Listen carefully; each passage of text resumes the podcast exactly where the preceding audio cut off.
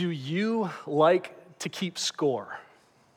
Do you like to keep score? As the kids were even running out, I was reminded back in kindergarten, it was easy to keep score of how many times I was the line leader.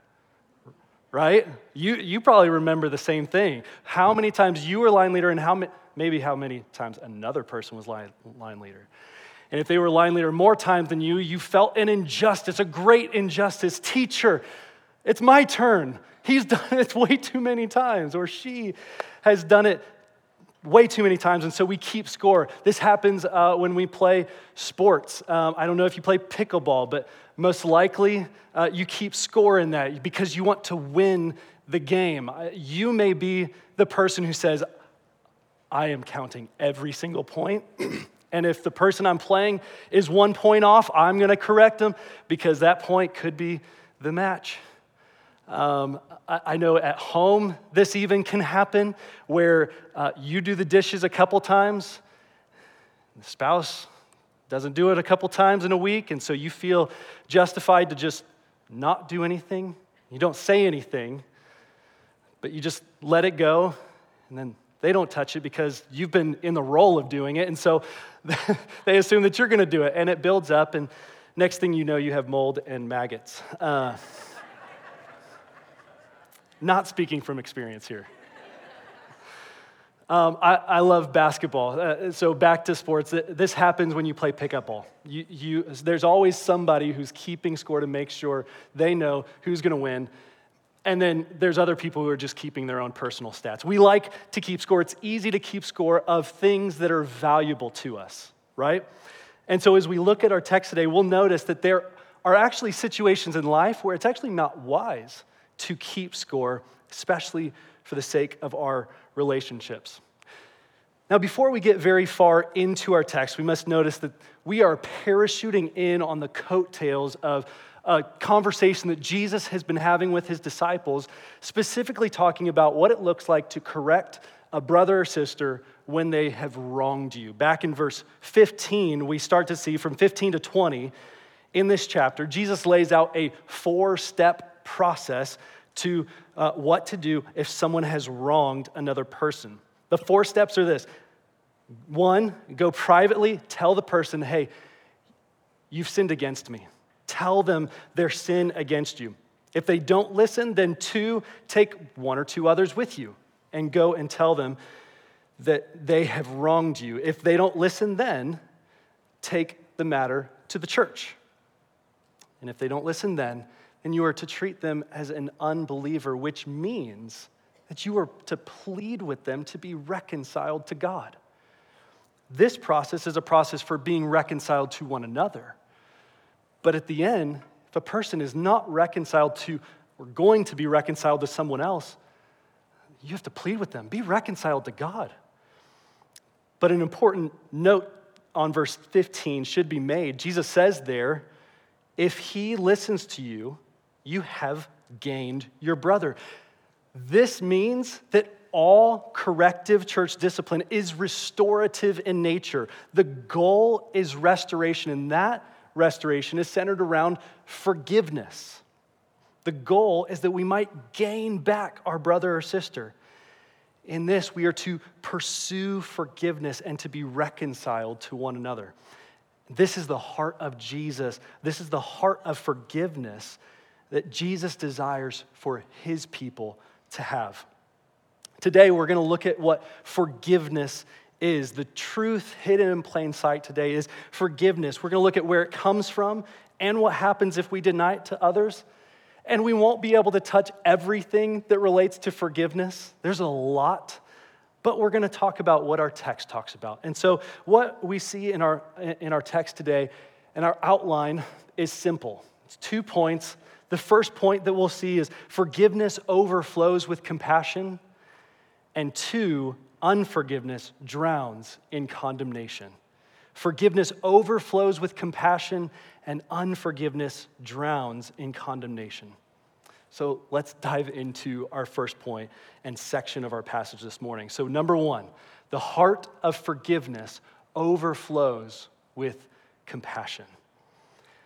After Jesus explains that his people are to be a forgiving and reconciling people. Peter seems to immediately jump in and ask Jesus, Well, how many times am I t- supposed to permit forgiveness?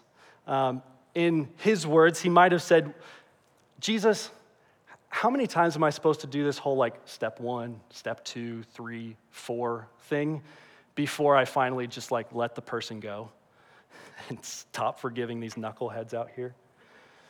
You could even hear him say, I want to be reasonable. So, so how many times, Jesus? And then he prompts Jesus with a number, the number seven, thinking that surely Jesus would approve this number. Yes, Peter, that sounds great.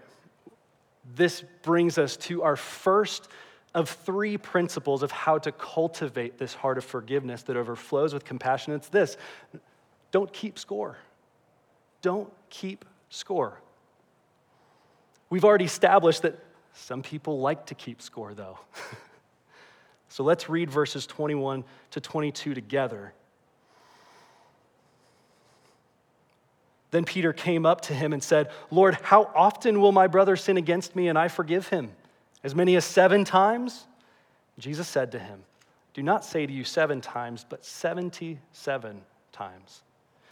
Now, before we condemn Peter uh, for his brash comment or seemingly brash comment, the common rabbinical of, uh, teaching of the day that Peter grew up learning as a Jew was that you were supposed to forgive at least three times, and then you had permission to never forgive again. And so, three times was the limit. Three strikes and you're out was quite literally the common practice of the day. And so, Peter tempting to be generous in his forgiveness, says, Well, let me bump it up to another religiously significant number, the number seven. So, seven. The number seven is understood within the Bible to be a number of completeness. There are seven days of creation, seven candlesticks on the golden lampstand in the temple. There are seven times that Israel walks around the city of Jericho before it falls, and seven times Naaman dunked in the Jordan River before he was healed and given new skin. Seven was a good number.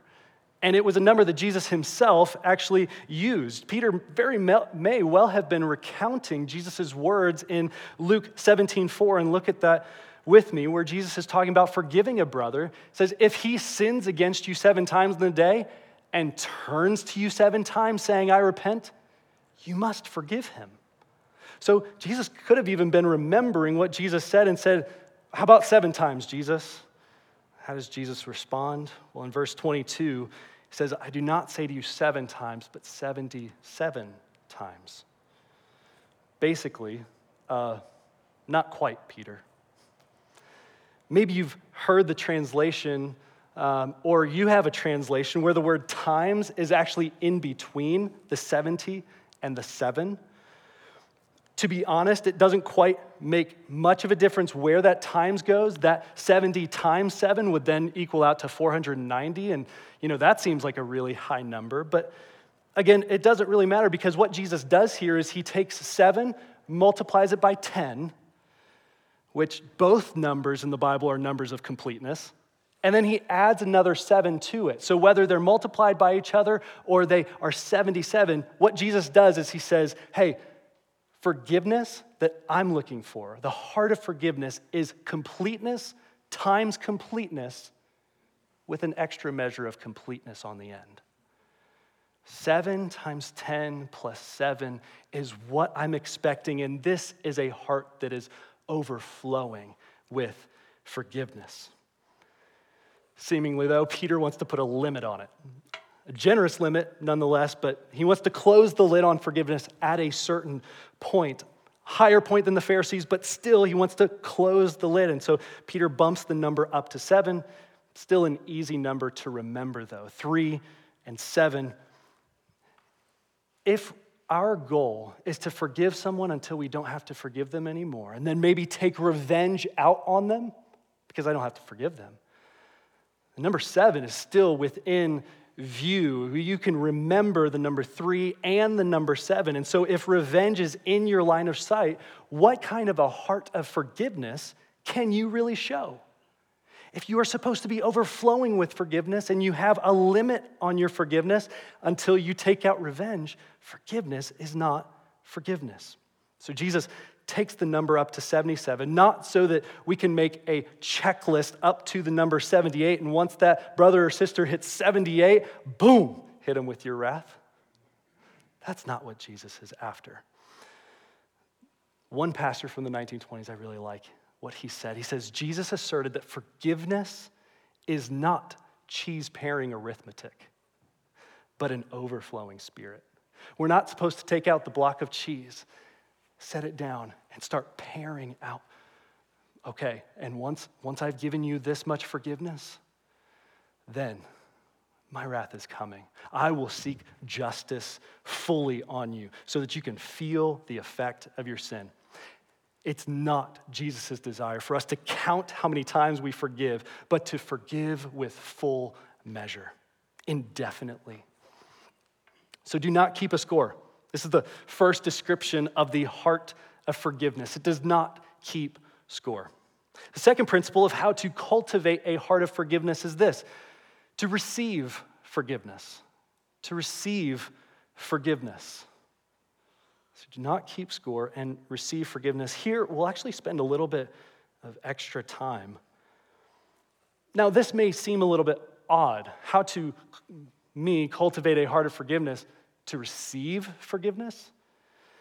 Well, let's look back at our parable beginning in verse 23. Therefore, the kingdom of heaven may be compared to a king who wished to settle accounts with his servants. When he began to settle, one was brought to him who owed him 10,000 talents. Now let's pause right there and notice the first couple details of this parable. First, the main characters in this parable are a king and his servants, and there are debts that the king is making is attempting to reconcile. In verse 35, if you look at the end, Jesus actually tells us who these characters are.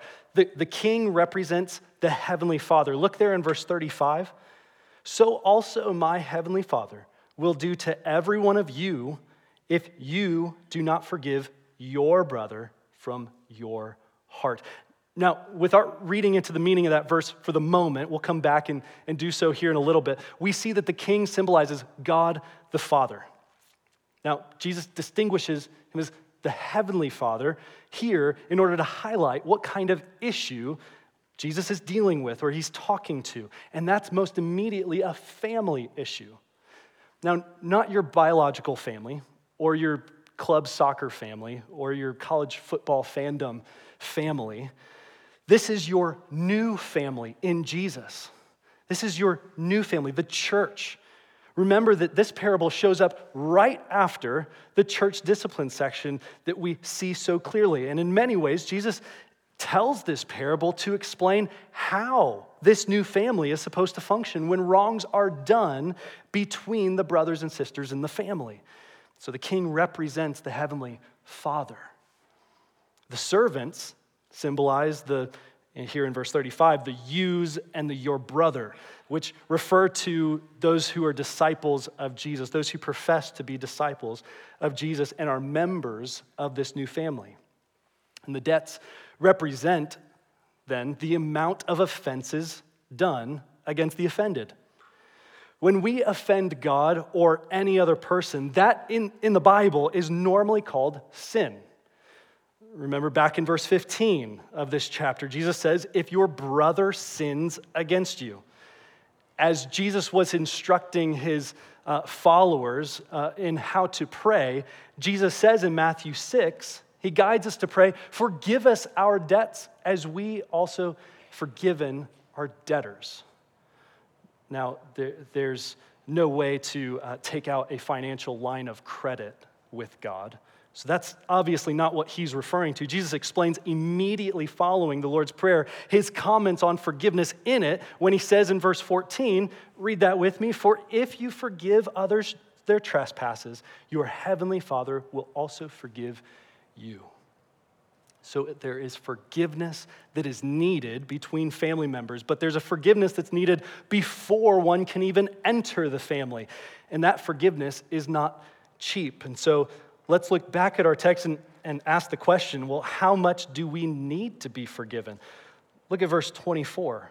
When he, began, when he began to settle, one was brought to him who owed him 10,000 talents. The quick answer we find in this passage the amount of debt that we need to be forgiven is 10,000 talents worth. And you may be sitting there and saying, okay, what, what's a talent? I have a couple talents, couple skills, funny.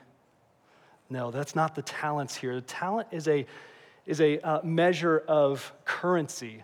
And at this time, a talent was the greatest amount of currency uh, in, in use. And so let's just take a, a, lot of you probably have a note in your Bible at the bottom of the page that says that a talent, a silver talent, is worth about 20 years' wages. So let's do some quick math here.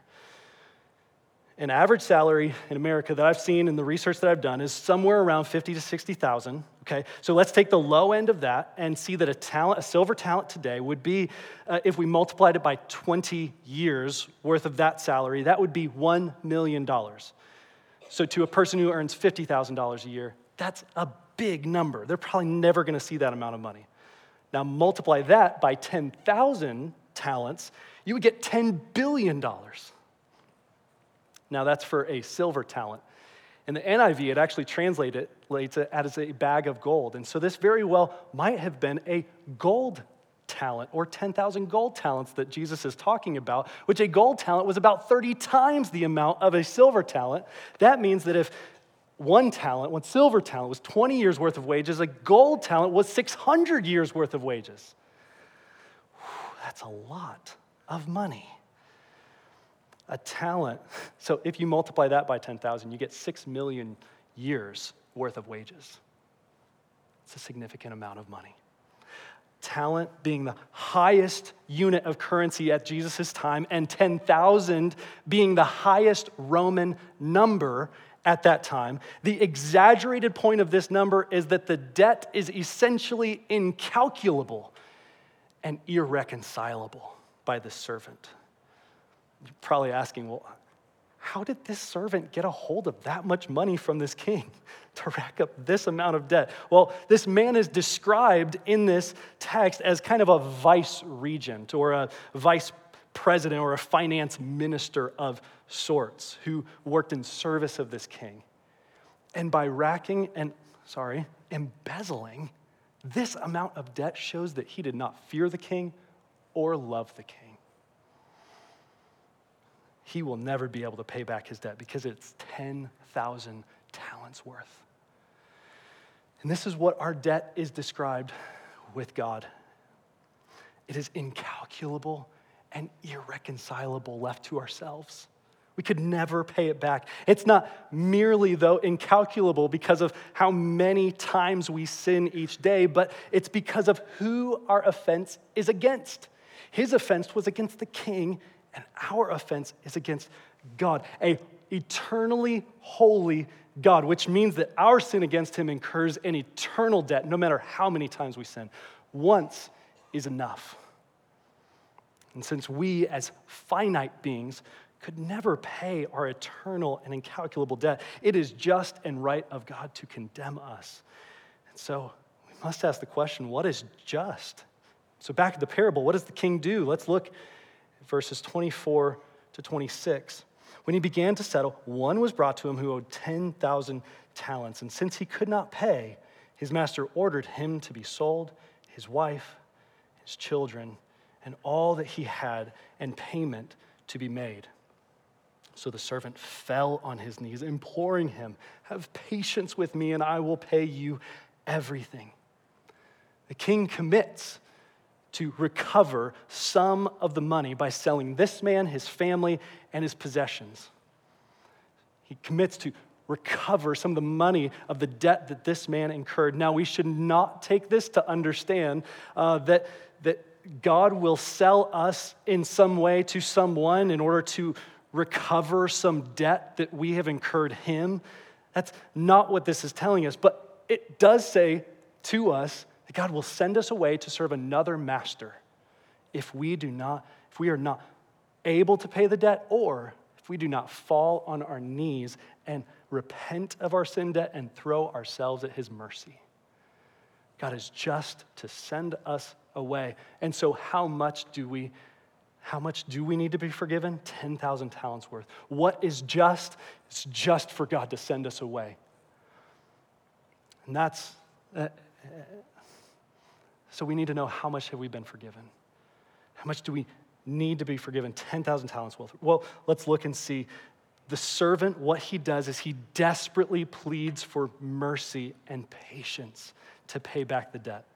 But both the king and the servant know this is an impossible feat. So look at verse 27. For the king's response, out of pity for him, the master of the servant released him and forgave him the debt. So picture this the king on his throne, in his throne room, gets up from his throne, takes the steps down to floor level, gets on this man's, gets to this man's side, puts his arm around him and says, You're forgiven. Your debt is canceled. You're forgiven. Brothers and sisters, this is an apt description of Jesus' own coming down from heaven, becoming one of us. We begging for his mercy, and he comes down, wraps his arm around us, and says, I am going to cancel your debt. I am going to forgive your sins through my work on the cross. I am going to give my life to pay for your sins because we read in Romans that the wages of sin is death.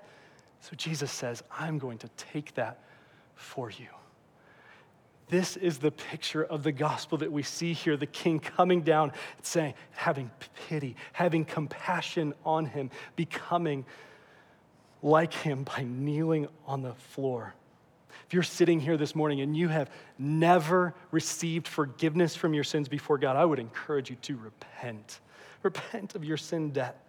Believe in Jesus for his work on the cross.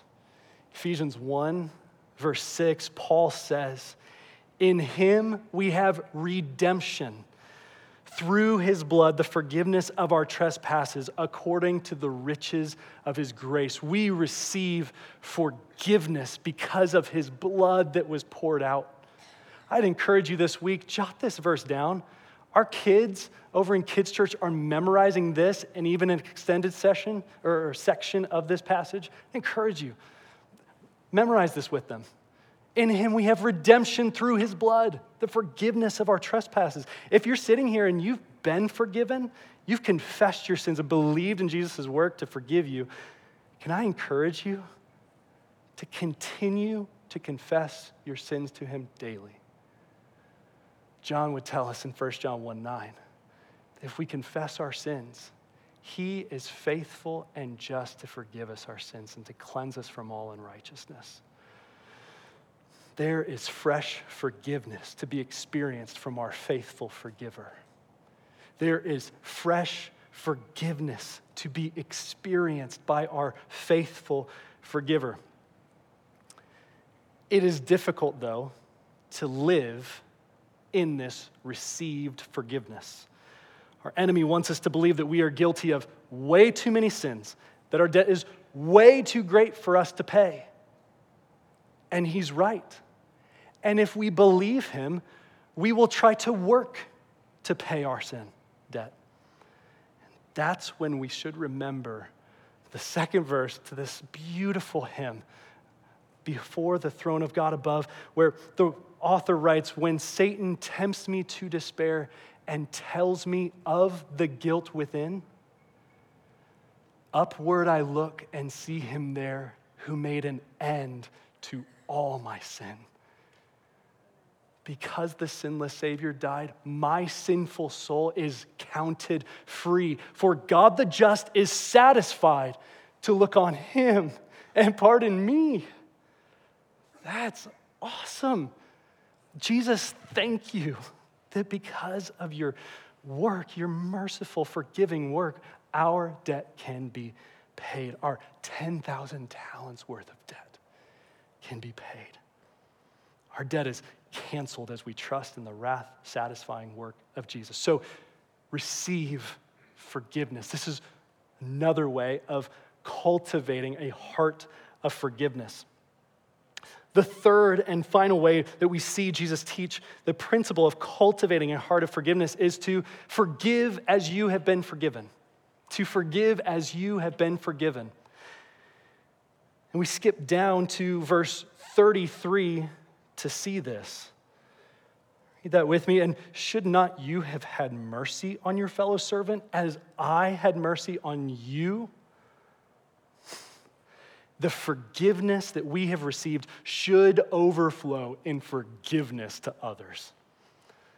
In our story, the servant finds and takes revenge on another servant by condemning him, which we'll look at further in as we get to our second section. But the king calls this servant back to the throne room to have a few words after kneeling the last time they met and saying, You're forgiven. He calls him back after hearing about his unforgiveness and says, Should you not have mercy on your fellow servant as I had mercy on you?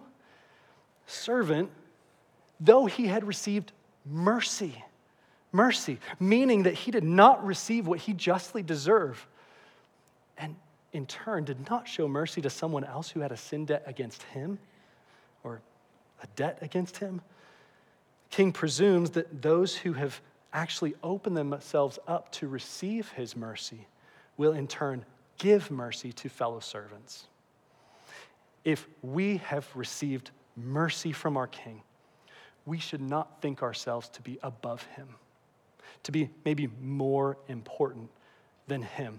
That others who offend us, we, we should dole out the amount of judgment that is coming for them.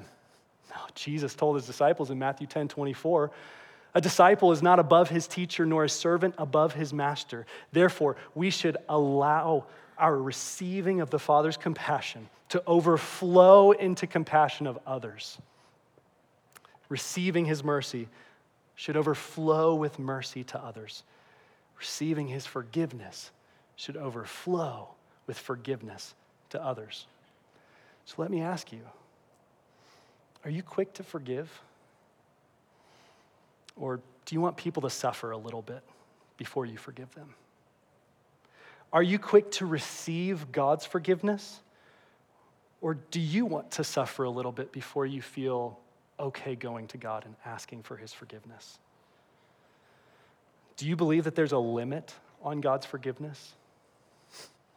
May be able to tell that you do if you've put a limit on somebody else's sins against you, if you have yourself believed that there's a limit on your forgiveness to someone else. When your spouse says something on the way home that really gets under your skin, or your child throws your phone into the toilet. Again, not speaking from experience. Or friends maybe exclude you from a special get together. Will you be quick to forgive if they request it? C.S. Lewis says in Mere Christianity everyone says forgiveness is a lovely idea until they have something to forgive. Now, this doesn't mean that forgiveness, final note here, forgiveness and trust are not the same thing.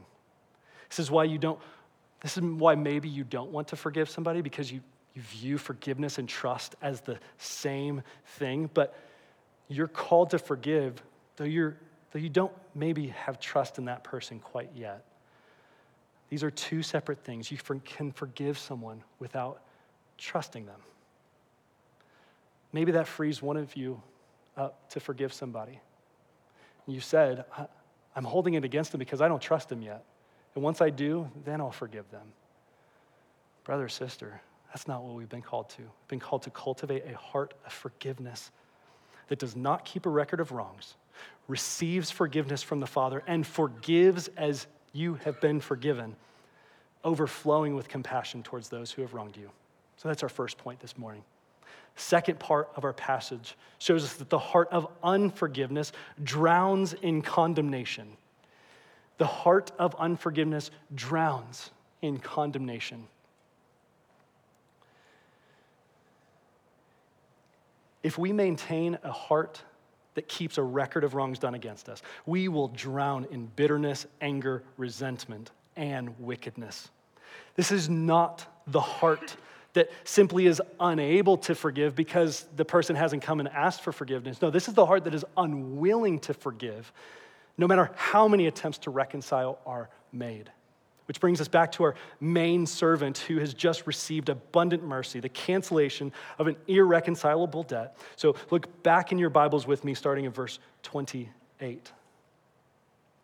But when that same servant went out, he found one of his fellow servants who owed him a hundred denarii. And seizing him, he began to choke him, saying, Pay what you owe. So this servant fell down and pleaded with him, Have patience with me, and I will pay you. He refused and went and put him in prison until he should pay his debt. Oh, the unforgiving heart is a score keeping heart we see in this passage that scorekeeping is four things it's easy, it's prideful, it's wicked, and it will ultimately be condemned. Let's look at each of those parts real quick. First, the unforgiving heart is easy. So let's, let's start with there. If we have a heart that is unwilling to forgive, keeping a record of others' wrongs against us, that will be easy because we remember things that are valuable to us. And if revenge on somebody is valuable to us, we will forgive just amount of times to where we can say, oh, okay, now I can pursue judgment and condemnation of them. Um, a game I used to play with my dad, we would get in the car, and over the course of months, we would count up the amount of Corvettes that we would see. And the way that we would do this is if we saw a Corvette, we would say, yellow 25. And the first one to 100 got bragging rights. That was it. Wasn't anything special, but bragging rights, which meant it was valuable to me. And I think it was valuable to him. He didn't want to be beat by his seven year old. So he counted every single one that he saw. And as the driver, that was easier than for me in the way back seat. So um, I, we, we would play this over months, and we would remember our score because it was valuable to us to remember okay, yellow 78 or red 95.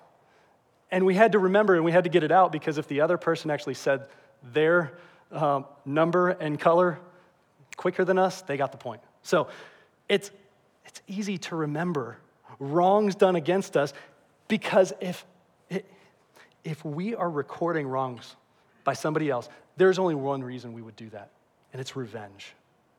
What we see is a man who mercilessly takes revenge. He goes up, chokes the man, demanding that he pays what he owes.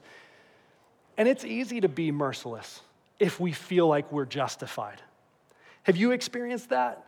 If someone has done enough wrong against you or someone you love and you've just had enough and you let loose your wrath, maybe it was a family member or a coworker or a waiter, it's easy to remember others' wrongs against us, and we can be accurate, pretty accurate, in others' wrongs against us. But when our wrongs against somebody else are brought up, eh, then we'll fudge the numbers a little bit. So we see a man who is merciless. It's easy to keep score. The unforgiving heart is not only easy, but it's also prideful. The unforgiving heart is prideful.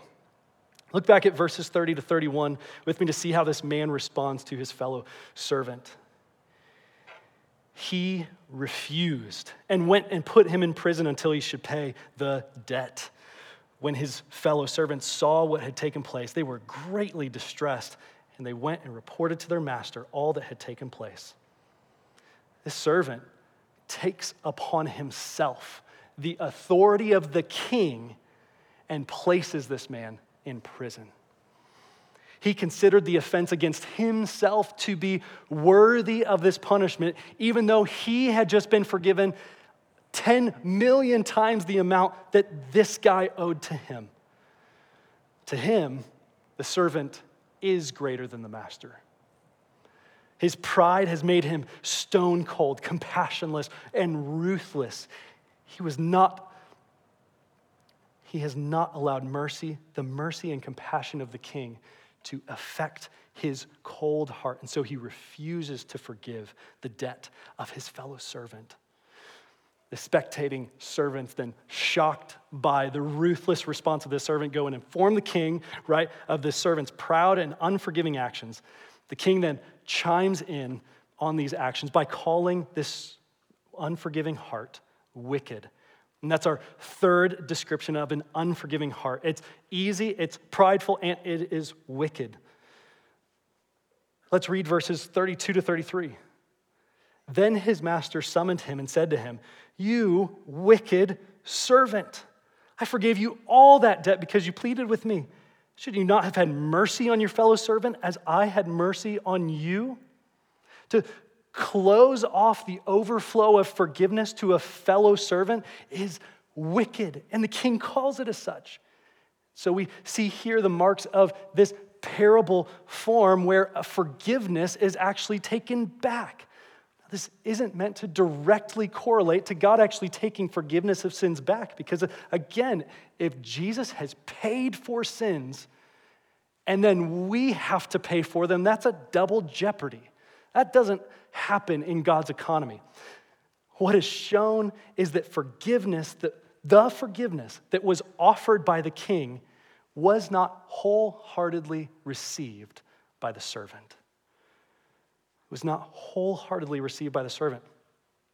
Though he wanted to get a get out of debt free pass, or for us, a get out of hell free, he didn't want the heart of forgiveness that supplied that was supplied by the king's forgiveness. His heart was unwilling to forgive, showing his wickedness. The scorekeeping heart of unforgiveness will ultimately be condemned. That's the fourth thing we see about the unforgiving heart. It will ultimately be condemned. The master responds appropriately and justly to the servant's wicked attitude and actions by sentencing him to judgment. In verse 34, we read, And in anger, his master delivered him to the jailers until he could pay all his debt. The king had realized that his plea for mercy was half hearted. He wanted mercy without accountability. He wanted to avoid judgment for himself, yet he wanted to send others to the judgment that he deserved. Ironically, his record keeping heart of unforgiveness received what it actually craved a record of debt to pay off. Did you catch that? His record keeping heart of unforgiveness received what it actually craved a debt that he could attempt to pay off. He was condemned by his own condemning heart. His unforgiveness proved his own lack of forgiveness from the king. Jesus makes sure to inform his disciples that this is what will happen to everyone who does not forgive from their heart. And in this, there's a mysterious link between God's forgiveness of us and our forgiveness of others. Let's look at verse 35 again. So also, my heavenly Father will do to every one of you if you do not forgive your brother from your heart. A theme that is repeated over and over again in Scripture, especially the New Testament, is that if we forgive others their wrongs against us, we will be forgiven by God. But if we don't forgive others, we will not be forgiven. There seems to be a one to one ratio between God's forgiveness of us and our forgiveness of others. Now, this does not mean that our forgiveness of others actually earns God's forgiveness. No. But the heart of forgiveness will overflow with compassion towards brothers and sisters who wrong us. The heart of forgiveness, on the other hand, will drown in condemnation for those who are unwilling to forgive. You could look at it this way Imagine two vats that represent your heart. And so we have one vat over here that is filled with kind of salt water, and another vat over here that is filled with uh, sinking sand, or, or, and so it's easy to fall in. So the heart over here that has kind of that salt water is being poured into by the Father and then overflows because there is no lid on the top.